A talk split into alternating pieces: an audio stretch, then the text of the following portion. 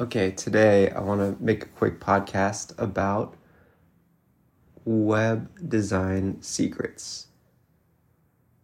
Web design is highly important if you're selling anything online.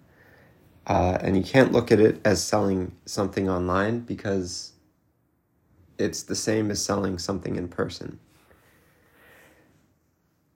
Every aspect of selling something online has to be perfectly tailored to the audience that you're selling to.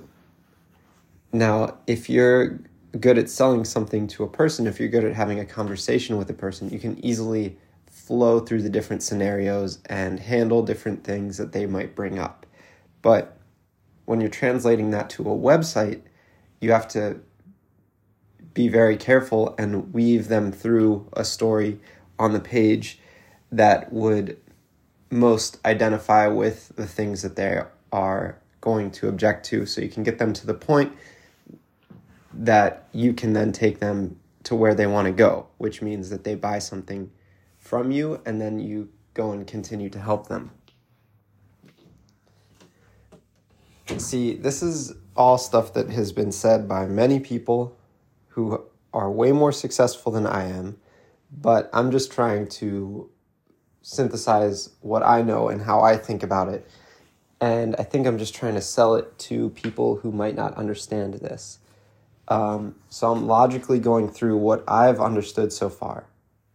And when it comes to web design, uh, it's the same as, as sales. Um, it's the same same thing as selling. So, another thing that really works well in web design is copying what works.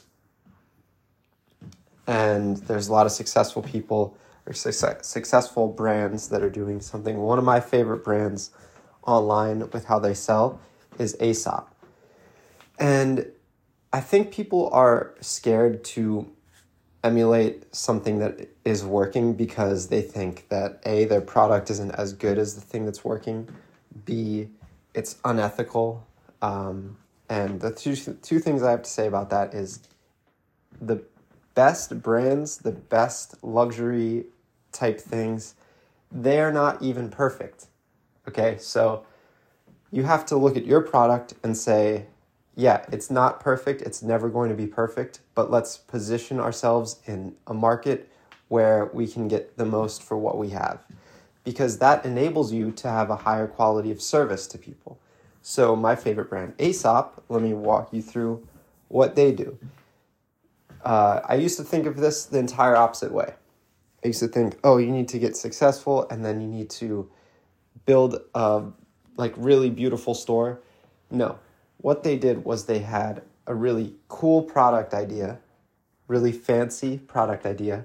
That doesn't cost a lot to make uh, sure there's r&d there's you know you need to have licenses or uh, you need to register whatever. You need to have like safety certifications if it's for uh, a product like what aesop has. But they started with the product and they started getting the product into people's hands. Then on the back end they were able to build these beautiful stores that uh, exist within the area where they sell their product. They're uh, wh- where the store is located. They're able to have a beautiful store that um, is. I, I'm going to use an architectural kind of language here, but it's able to communicate with the local environment and bring clues from historical things in that environment.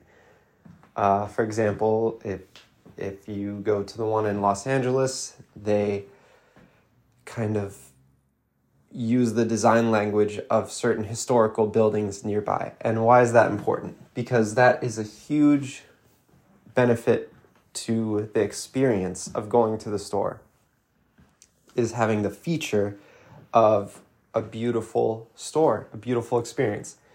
Next level from that is the service that you get when you get to the store.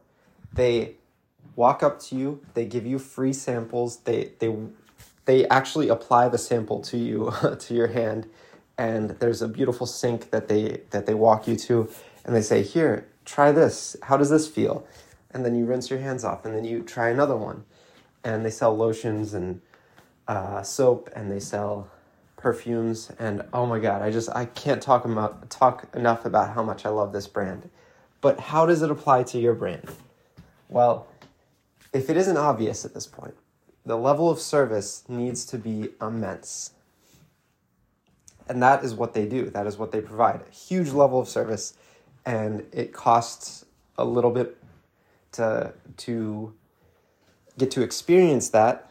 Well, really it doesn't because you're not paying that much for what you get. You get so much they over deliver so highly that what you pay the $60 for the perfume or the $60 for whatever you're buying for from them is actually so cheap in comparison to what you actually get. It's so cool. I love this stuff so much. But everyone around you is going to tell you that you're crazy for charging that much money. Everyone around you is going to tell you that you shouldn't provide XYZ thing. And that's because they don't want to provide a high levels of service. They they're too lazy, which is fine. Everybody is lazy. Nobody like starts out wanting to help other people. They don't see the value in it because it's just give give or it's just take take take. They just want to take uh, and see how much they can take from people. But when you realize that you got to start giving to people, um, uh, you start giving to people and and giving as much as you can. I'm kind of pacing in my bedroom, which is my office right now, so that's why it sounds like that.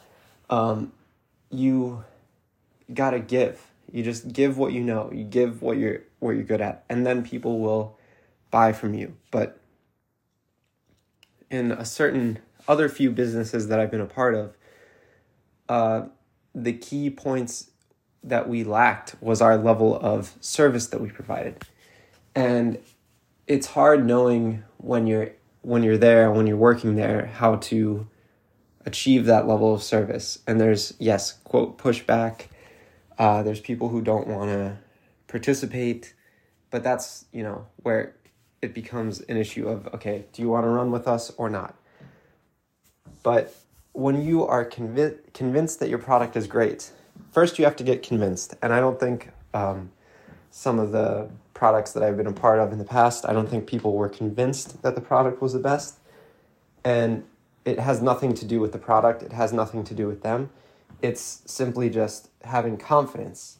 So I think a lot of people lack confidence because they don't want to get embarrassed. Well, guess what? getting embarrassed is part of having confidence. you have to be okay with becoming embarrassed.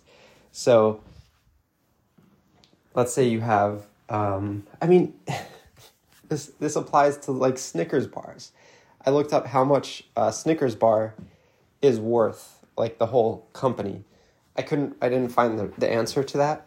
But the point is that right now, they're making millions and millions and millions and millions of dollars every second because their bar is in front of so many people and it costs a dollar fifty that that's the thing that people buy because they want to solve the need of you know that their desire is to not feel hungry. Um, so it literally sells itself.